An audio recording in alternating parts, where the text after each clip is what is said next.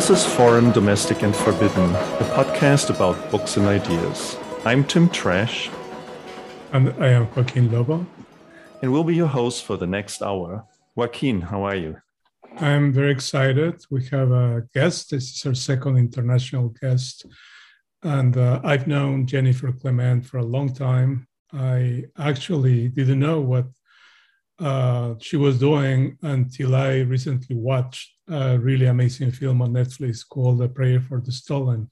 This is actually the second time that this happens to me. The first time was uh, 2002, probably. And I was in Mexico City, went to the movies, and I watched uh, Amores Perros. I decided to stay because I was completely blown away um, by, by the film uh, of course, directed by Alejandro González Iñárritu. And I wanted to see who'd written the, the, the screenplay. And it turned out it was a friend of mine, Guillermo Arriaga. Um, and a couple of weeks ago, three weeks ago, I, same thing happened. Prayers with the Stolen. I watched the film. I was blown away. It was such a magnificent, beautiful film. I've seen a documentary directed by Tatiana Huezo, and I completely fell in love with that documentary. So I was very interested in this film. And at the end of the film, of course, I wanted to see who'd written the screenplay or the book. And it turned out it was my friend Jennifer Clement. So now we're very, very happy to welcome Jennifer to, to our podcast. Uh, welcome, Jennifer. Hi, I'm very happy to be here. Thank you for inviting me. Oh, you're very welcome. It's an honor. And I, I read many, many years ago another book by Jennifer, uh, Widow Basquiat. And, you know, this is a very, very different story. Widow Basquiat is a very uh, New York uh, book that has a lot to do with your experience living in New York. And, you know, you're the perfect guest for a podcast because I think the three of us share dual identities or fluid identities in terms of geography and passports and languages and points of view. So, you know, the, the whole issue of being in one place, inhabiting this mind, inhabiting this other language, that, that that's always been, you know, something that I I have been curious about Have you experienced that as someone who who lives in Mexico. I mean, you were born in Mexico, Jennifer. Actually, it's un- it's unfortunate that I was not born in Mexico because I moved there when I was six months old. So I'm always having to have this conversation. So I never have lived or even been to the place I was born, and so it's irrelevant, really. Uh, so my sister was born here, but I wasn't. So so I've lived all my life in Mexico. So uh, I feel as though I'm 100% Mexican, but I'm also in a strange way because of my parents, 100% American. I also Absolutely. feel extremely British because I went to a British school in Mexico, and uh, the father of my children is a British family that came to Mexico in 1813. So my children are uh, uh, on that side of the family, they've been in Mexico for many, many generations and are very Mexican, but with a complex background. Their great grandfather was Pancho Villa's doctor, for example. So, yeah, so I feel like I'm everything and nothing in an odd way. Mm-hmm. Yeah. Do you, do you, yeah. Oh, sorry. Do you do you write in English or in Spanish? I, mo- I mostly write in English. Although what my sister says is, you write in English, but it's Spanish. so, so it was interesting with Prayers for the Stolen, actually, that Francisco Goldman, who wrote a review of the book, he addressed this kind of particular English um, that it's hard for me to know because I'm doing it, but it is somehow a kind of a Mexican English or something. It reminds me of people saying that Borges wrote in Spanish, but he really wrote in British English. Yeah, exactly. Yeah, it's true. And and actually, since I'm a quite a scholar of Borges, uh, I would I would agree with that assessment. In many ways, he was an English British even Old English writer in Spanish. Yeah. We have we have a topic that we want to play with today, See if see if you like it, Jennifer. Okay. I was I was wondering about a thing, um, and I think you're the perfect person to talk about that. Um, I think starting in 2001 with 9 11 and the aftermath of 9 11, um, I was really under the impression back then that creative nonfiction or literary nonfiction was slowly eating fiction's lunch and making making huge advances because we were living in a time when we couldn't really find out the truth anymore. I think to me that was the first moment when I really realized that on certain questions we will never find out what actually happened. And, and it came very, very fast and hard in that time after the US invasion of Iraq and the subsequent discovery that Iraq had actually never possessed any weapons of mass destruction, the main question became did the US act in good faith on bad intelligence, or did the Bush administration act in bad faith on perfectly correct intelligence? And to me, it was always, well, un- unless we, I don't know, inject something into, into the people who were in that room at whatever time they made the decision we'll we'll actually never know. Um, and and even if we were able to gather all these people, each of them would have a different story, uh, probably. So the question was, of course, always answered according to ideology, political leanings, but the people involved never decisively addressed the issue. And so to me at that time, fiction became this almost obsolescent thing.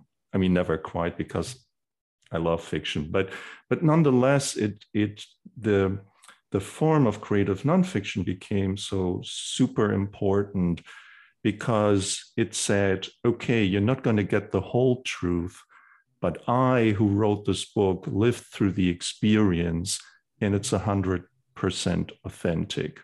And I think that appealed to a lot of readers that there was at least one person they could hold accountable for what was written.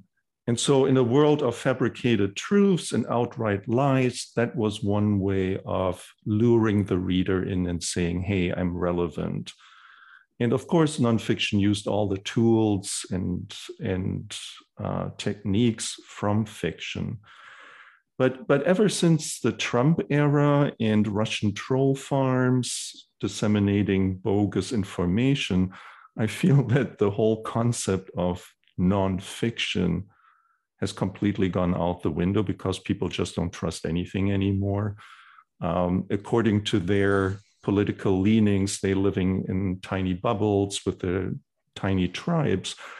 And, and so that brings me to, to my question is fiction dead in the face of all kinds of fictions from bad faith players that we hear every day? Or is this a new beginning for fiction as the only genre that is identifiably made up and derives its truth from invented experiences? So, in other words, do we trust fiction more because we know it's a lie? um, and it's the only genre that is undeniably false, or is fiction just something that is so prevalent in everything we do now that it doesn't really matter anymore? Well, that was a lot.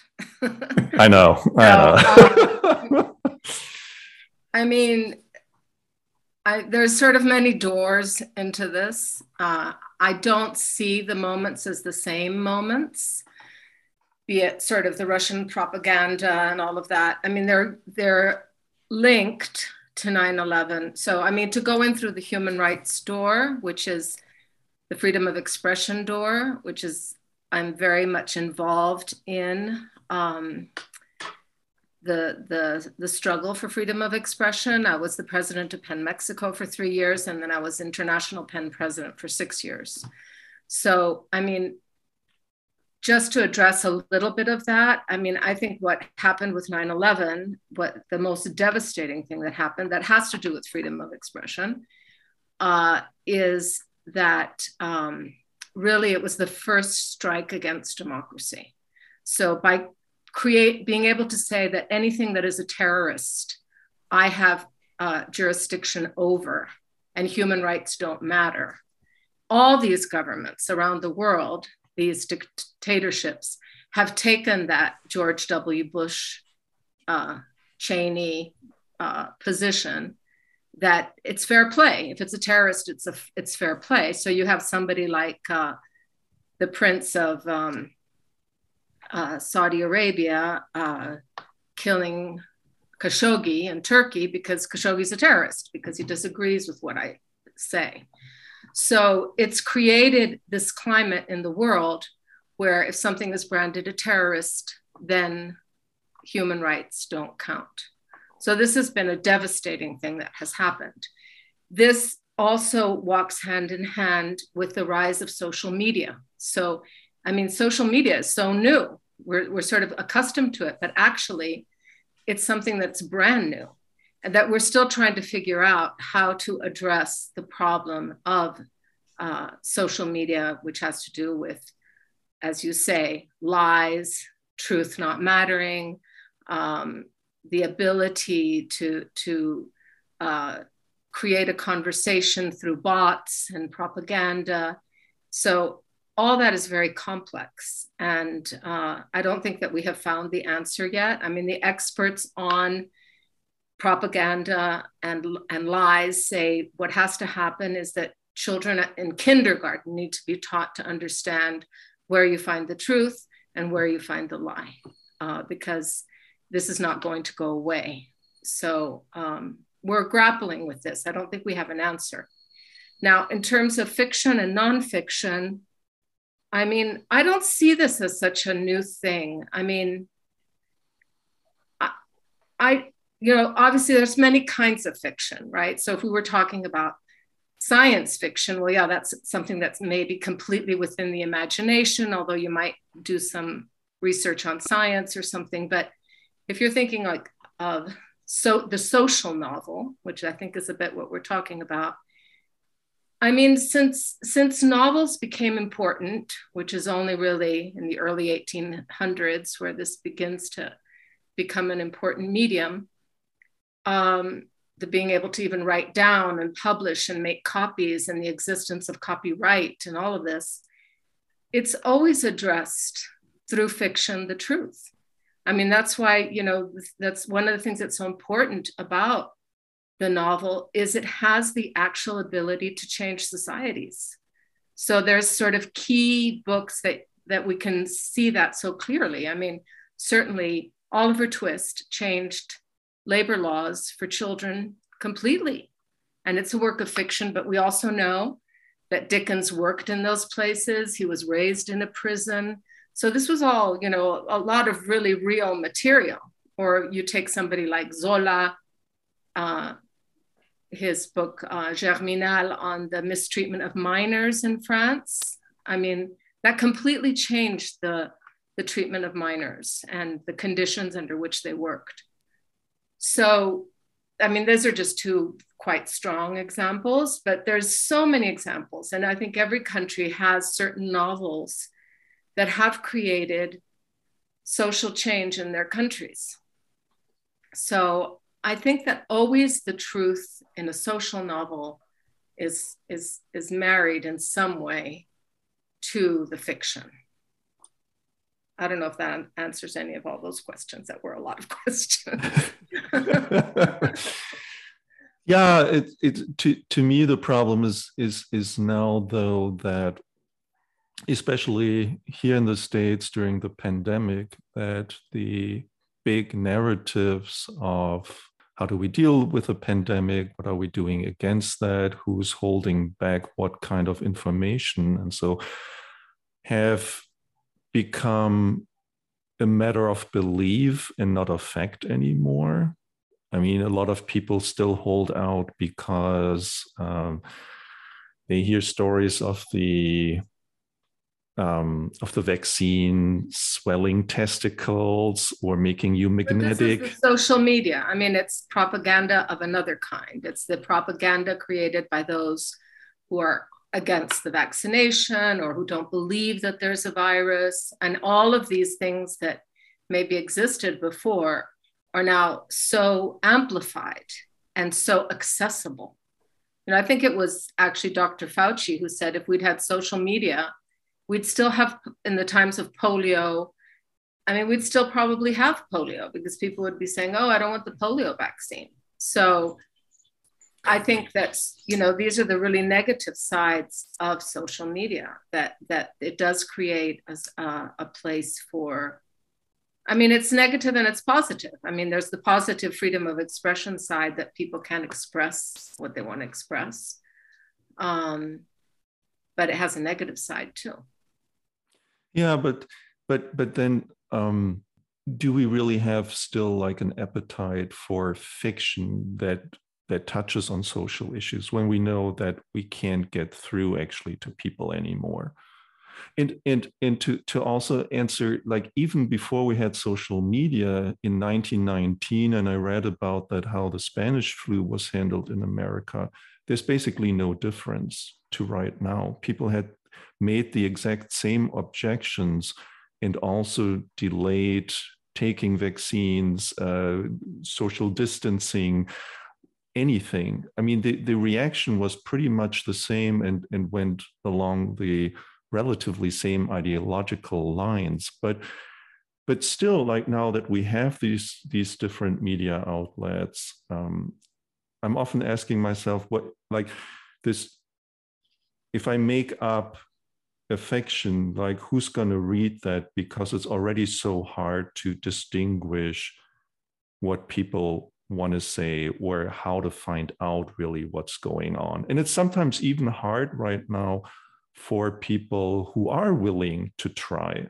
Because uh, from the CDC to other organizations, uh, messaging is often confusing. Uh, people, even who are not completely right wing, We're not trying to disseminating lies, pick up the wrong information. Just an example. Um, several years ago in 2013, I was in a classroom in New Mexico, and we were talking about it, it, was a creative nonfiction class actually and we were talking just briefly about barack obama and somebody said oh in the second election in 2012 he didn't win the popular vote. And i was like wait what? That's the first thing i hear. But but then we went on the internet of course and, and searched and googled but but the information is there. And, and, and right now, I see a lot of people reading a lot of like fiction for escape, but the, the social novel you just mentioned seemed to, I don't know, seems to have a very strange, precarious situation for me, like where it's, is it relevant? Does that really matter? Um, when we can't even find out what the truth is in our real lives or, or who's responsible for things. I think that perhaps our definition of social novel is changing. And I think also the, pan, the, pan, the, COVID pandemic might have a little bit to do with that because you, you could argue that certain of social, science fiction has become uh, the new social novel because what used to be speculation is not something that we're dealing with on a daily basis across the planet. So you look at 1984, you look at George Orwell, and you see what happened during the Trump presidency, or you look at a Brave New World, or you know one of those some of those classic narratives that used to think of pre-apocalyptic or apocalyptic scenarios. Now that's something that you know we're we're dealing with every day. So is that novel that was uh, speculation, fantasy, just pure imagination, something that we can actually read from a very different perspective during the days of the of the pandemic. So there might be a shifting sense of of what what reality means for for the reader. Also, you know, going back a little bit to to your novel, Jennifer, for someone like me who's very aware of what's going on with uh, femicides in Mexico City, you're addressing something that's very, very real and you know a, a terrible crisis across across Mexico, not only in the state of Guerrero, but this is something that's going on uh, many many places in Mexico. But if you're not familiar with this type of situation, this this this sort of genocide that takes place in many places, not only in Mexico, uh, against women, you might think that this novel is just a pure, you know, fiction that doesn't have any grounds, uh, that is not grounded in reality. So maybe, um, maybe I don't know the way in which we associate ourselves with certain type of genres depends, you know, very much on on our situation or how we position ourselves as, as readers and what we know about a very specific scenario? Well, I mean, I, I, I guess I'll take the question a little bit to, to a personal experience. So, my experience with Prayers for the Stolen and with other books uh, is that actually they have been quite relevant. So, for example, Prayers for the Stolen was 12 years of research, although it's all fiction. There's only uh, one character who's loosely based on a real person. But that book came out in July of 2014, and Ayotzinapa was in September of 2014. And it was a, a novel that actually predicted exactly what happened at Ayotzinapa, or a, a part of what happened at Ayotzinapa. And then, which for the audience who may not know, was the killing of these young normalista teachers in the state of Guerrero. And uh, so, I mean, I was even invited because of Prayers for the Stolen to, to the United States Congress to speak about the trafficking of little girls.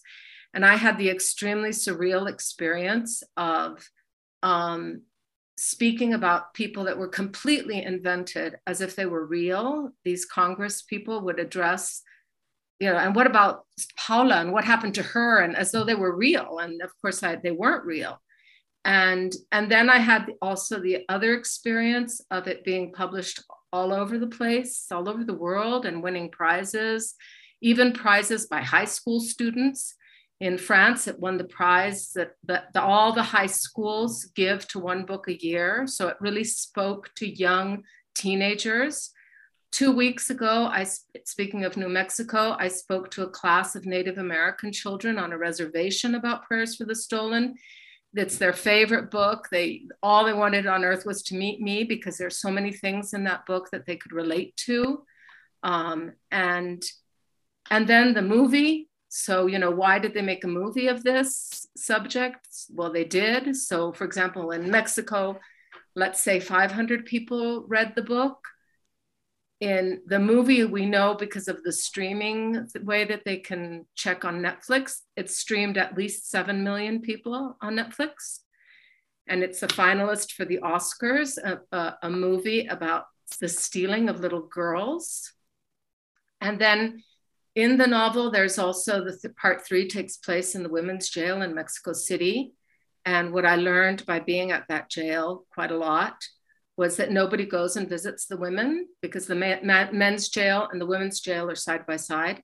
And no everybody goes to visit the men. There's just blocks and blocks of people going to visit the men. Nobody visits the women. And by publishing this book i found out that this is true all over the world it's true in sweden it's true in denmark it's true in holland women prisoners are not visited which just is a reflection again of how women have no value in society uh, on a profound level. So I would say that that my experience with oh, and then the other thing is the beginning research for the book, which took two years. I was uh, I didn't know where the book was going, but I wanted to write about how violence was affecting women in Mexico. So the first two years, which were the last years of the presidency of Fox, I was interviewing women of drug traffickers. That's how it started. And then, so because I had done that, I knew where these little girls were being taken. And when the book came out, Proceso, which is like the Time magazine of Mexico, I mean, the most important sort of news magazine, published the whole part of my novel that has to do with the ranches on the border uh, in their news section of their magazine. And I had to leave the country for four months because why did they put that in the news section? Like, what editorial decision was made about that? So, certainly, I have not felt, I mean, I'm the first one to be surprised. I mean, the first thing I said about this book to my son was, I just wrote a book nobody's going to care about because it's about little girls in Guerrero. Who cares? Nobody cares. It's much more important in Guerrero if your car is stolen than your daughter, believe me. So I just thought, well, I had written a book that nobody was going to care about. So everything that has happened to the book, I'm the most surprised of all. But it has it hasn't changed anything. But at least we know it's on the table. So what you're saying about it not mattering and nobody cares, that hasn't been my experience. And the book that follows Prayers for the Stolen, which is called Gun Love, it's all about the trafficking of guns into Mexico. And so much of the par- problems of the border have to do with the guns that sustain the terrible violence in Mexico and Central America.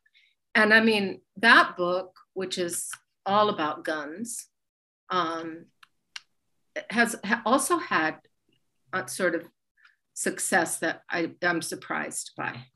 So, and is being made into a movie as well. So it hasn't been my experience personally that these not kinds of novels don't matter anymore. I mean, my experience has been is that they do matter.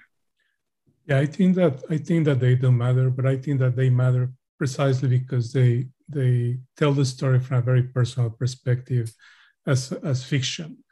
I don't think that people would be interested in in nonfiction work that because you know it's been exposed for so many years by by journalists issue of, of uh, trafficking of girls. But when you when you have actual characters that makes a huge difference.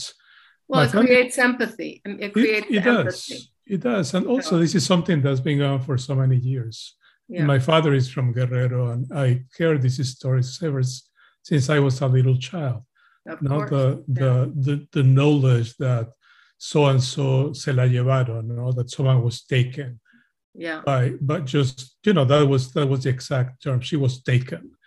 And that was perfectly or stolen. La robaron. Yeah, se la robaron se la llevaron. So that's something that's been going on i don't know for how long i don't know if decades centuries in some places in mexico or all over mexico but it definitely yeah. makes a difference when you when you write a novel and you create that connection with the reader. And then of course what you just mentioned the fact that that the novel is made into a film that goes from 500 uh, readers to 7 million uh, viewers that's a massive massive difference. that's massive yeah.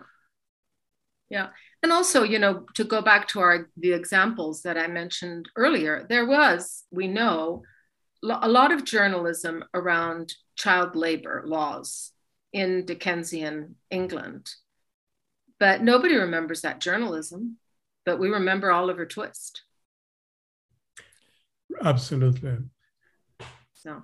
Um, and, and that's exactly sort of where my question sort of comes in is is this kind of the is fiction now the only thing that we can trust because like for example uh, to give a very personal example in 2017 this whole neighborhood where i'm sitting right now burned down 1,500 houses just were erased um, in a wildfire.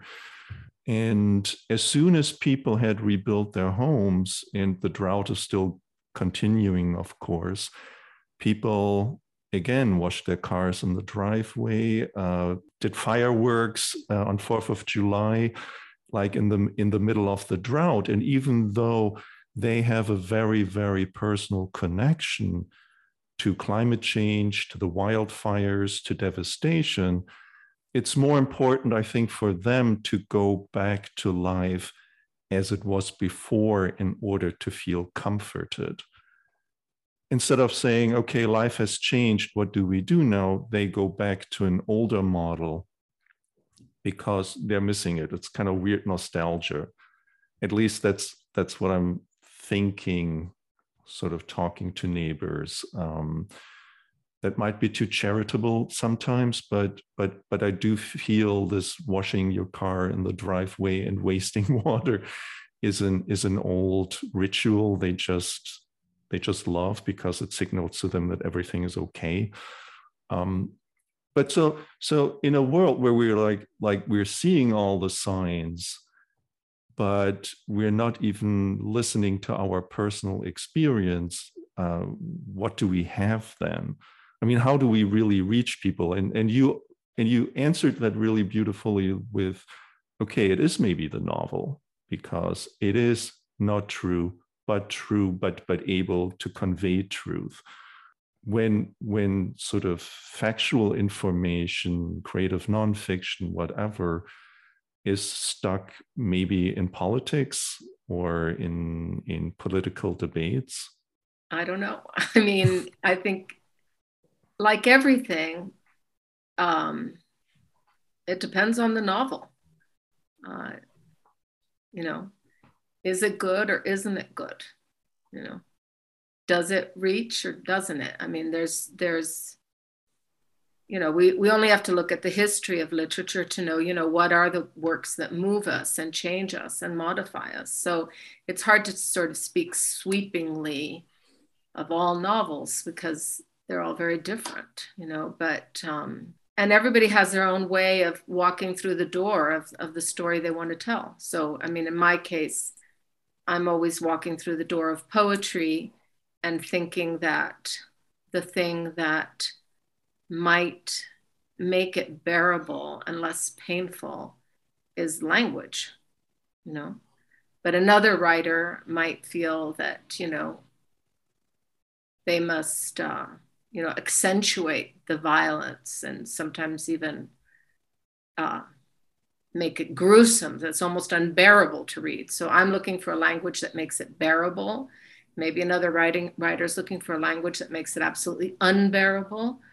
Um, you know, so it's hard to have these sort of sweeping, generalized uh, ideas. You know, I mean, just as there are communities that that go on as though nothing happened, there are examples of other communities that completely do change their way of behaving.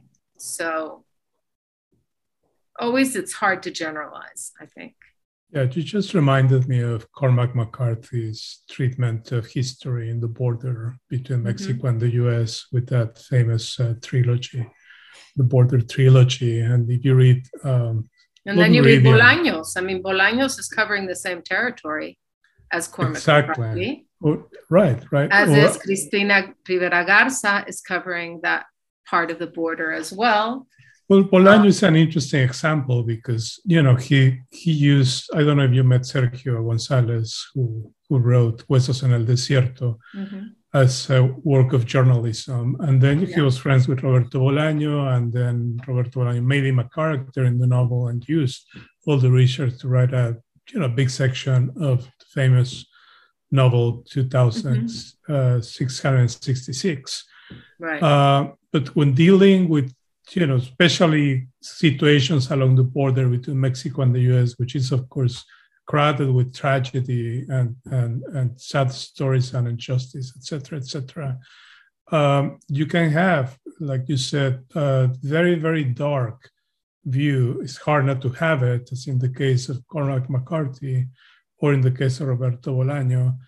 But the, the qualitative difference between the the journalistic work, the historical uh, volume, and, and the novel is such that it, for, in my perspective, of course, I'm biased because I'm a novelist myself. I I always get more out of the novel than than the work of journalism or the, or the history book. For and I believe that uh, I get a lot more out of uh, novel dealing, as in the case of your book, with child trafficking that I get from reading an essay on the New York Times Magazine. Just it remains, its its effect is long lasting and it stays with me as you know, movie stays. One thing that was interesting, of course, in the case of of your book is that it was made into a feature film by someone who was doing documentaries, someone used to dealing with nonfiction. Right. And I, I was telling Stefan right before the conversation began that to me that meant something very powerful that Tatiana decided that uh, is this her first feature? Yeah. Well, what happened? The way it. Yeah, it is her first fi- fic- uh, fi- uh, fiction piece, work of fiction. Right. So the way it happened is that it was it, uh, the the producers of Prayers for the Stolen are the producers of the movie Roma. oh, Cuarón's I movie. see. So they bought Prayers for the Stolen and then they took it to Tatiana and they asked her if she would be interested.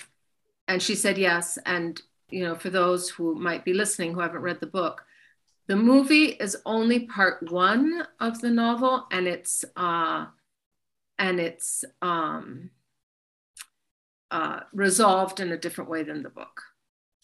Uh, part well, part two is it out already? The, the- Well, no, in, in the book that you have, there's part Okay. one, part two, and Oh, part okay, three. okay. And Tatiana only made the movie on part one. Oh, okay. Because I haven't finished the novel. Yeah, so you, part two right. takes place in Acapulco, and part three takes place in the Santa Marta Okay. jail for women in Mexico City. Okay, So Right. that is not obviously in the movie. that that makes sense. Mhm. Have you have you done a lot of uh, nonfiction writing, Jennifer? Um, I wouldn't say a lot. I've done it. I did, apart from writing this book about the uh, stealing of little girls, I did write a big piece, like for the Guardian, on the subject. So not so much. I mean, yes, but not. I wouldn't. I wouldn't consider myself a journalist. What I don't, what I prefer about writing fiction than writing journalism is that with journalism you have this like pact with the with your reader this pact that you will to the best of your knowledge tell the truth and that's a very um, i think a very serious uh, promise that you're making to your reader and so it it requires you know that kind of level of care and I like the freedom of of telling the story in the novel. And I like to be able to use the language too. Like, for example, in Prayers for the Stolen, to, to discuss like the use of language. I mean, Paula is gang raped. So I'm the kind of writer that I would never write that scene. Another writer might Right. write that. I would never write that scene. Right. So what Paula says is to her friend, she says, What can I tell you? I was just another plastic bottle of water that everybody took a drink of. You know, so I'm always trying to to enter through that kind of language, you know, which obviously you can't unless you're quoting somebody. You can't do that in journalism. I would have had to have said, well, she got back and she was very Absolutely. traumatized and you know, blah blah blah. You know, whereas in my novel, I can say she drank milk from a baby bottle, which lets you know she's severely traumatized. Which which brings me back to Cormac McCarthy being someone who makes decisions that completely traumatize the reader in terms of graphic violence. Mhm. The way in which he describes atrocities committed by mercenaries, by you know headhunters Yeah. in, in in the border. I remember having nightmares after reading reading those books. Yeah. And you know that's a different strategy. I mean, good for him. He decided to do that, and it works. Uh, but I'm also the kind of writer who would not um, would really think about writing something that that might just be too much. Um, I want to be fair to my characters, and I I want to respect my characters. I I I don't do think too. just about the reader. I think about the characters. Yeah, me too. I think I don't want to put, like, for example, the one I just gave you. I wouldn't want to put Paula in that position. And then the book about guns, I decided to write it as if it were a ballad. So, you know, I Mm. sort of think of it as a great long song, you know. Mm. So, um, you know, everybody goes in the, into these themes the way they do. You know? How you deal with that uh, theme in when when you have to write something that's really because you've done it, you're incredibly dark and risque in some of your some of your novels. I think I'm I'm a very explicit writer, but um, in a very understated way. I don't revel in violence, but I describe what happens um, usually because because to me it's it's sometimes really necessary to show just how awful a certain thing is, not to hide it behind something else or not to just leave it entirely to language, but to make clear that certain things have a, have a very visceral reality. Uh, in one of my novels, um, a woman is grinding up a glass bulb and putting it in ground meat to feed it to her dogs because she wants to kill them. She wants to get rid of them because she has a new life she wants to go to and and she wants to get rid of that and also um, a boy that's coming to her house kind of like a wild child is accidentally coming into the yard and also grabbing one of the burgers she's putting out for the for the dogs and to me there's there's a moment between fantasy violence and the type of violence you actually commit yourself that is very, very different and feels very different. When you can imagine doing something, still when you when you when you start actually doing that, for example, you say, Oh, I want to swim in the Pacific Ocean. And you go to Bodega Bay, which is the closest town to me where there are beaches.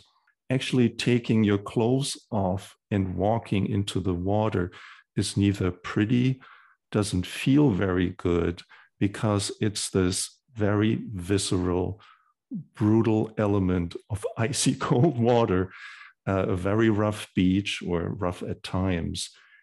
And it's exhilarating. It does something to you that I think nicely spun language can't quite achieve.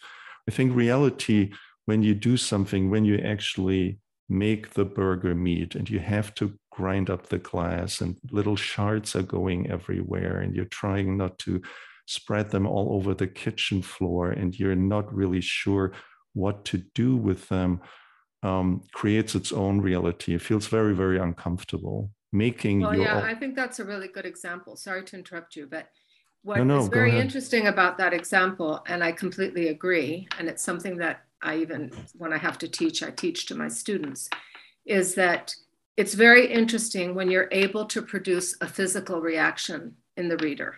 And so the, immediately the hamburger story, you're producing a physical reaction in the reader.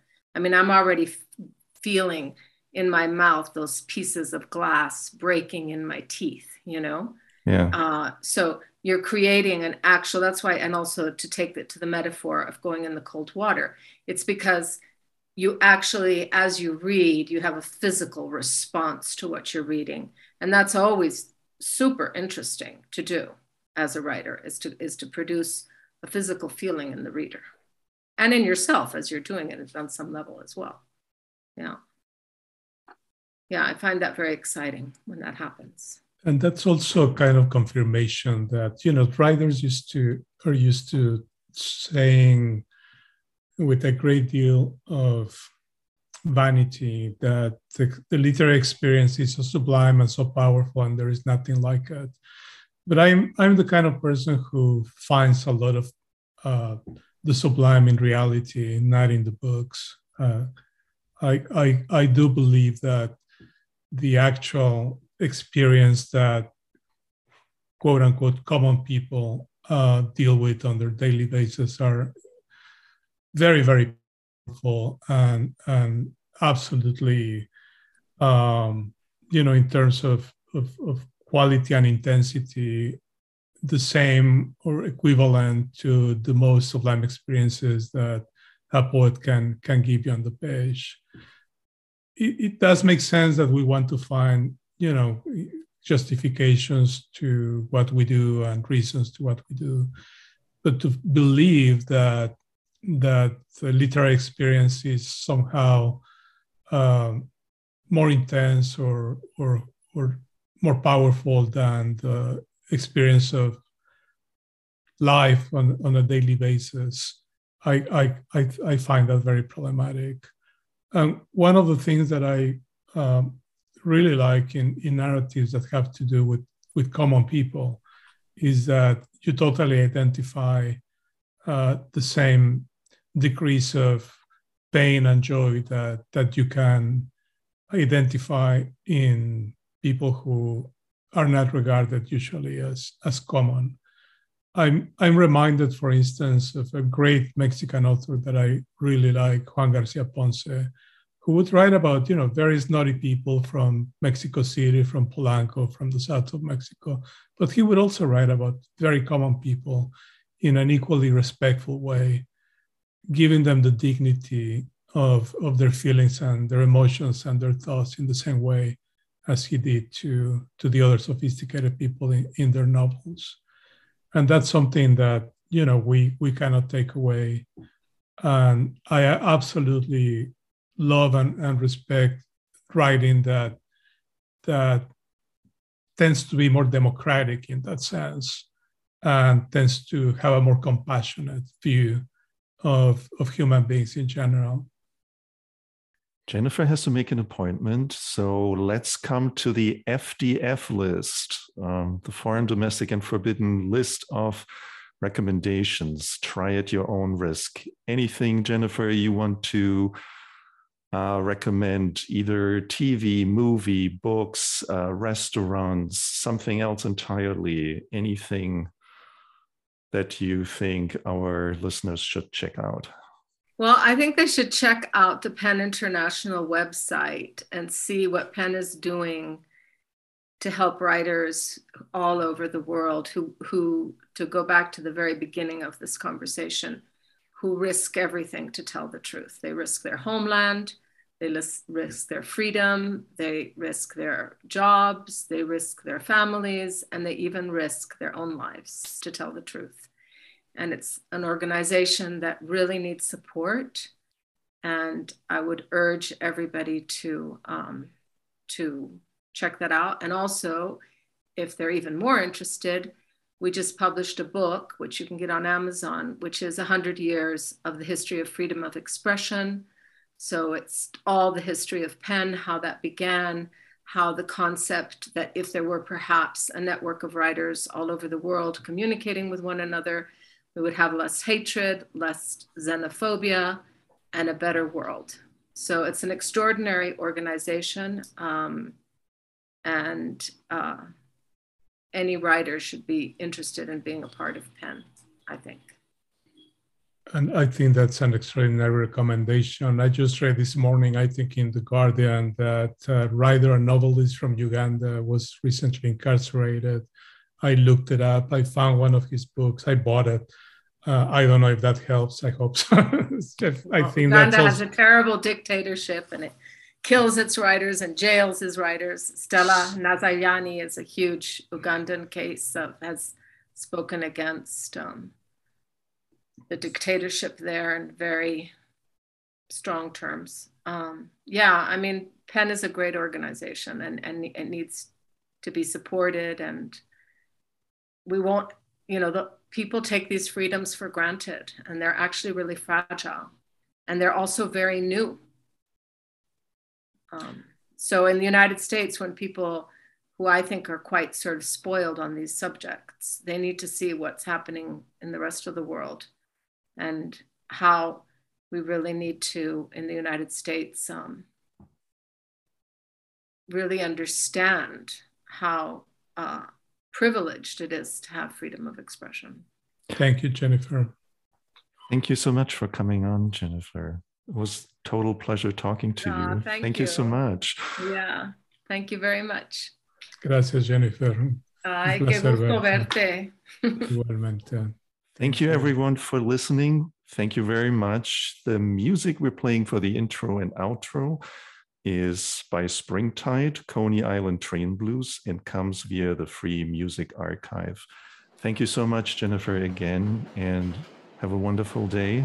And I hope to see you again soon. Yeah, thank you so much. Bye.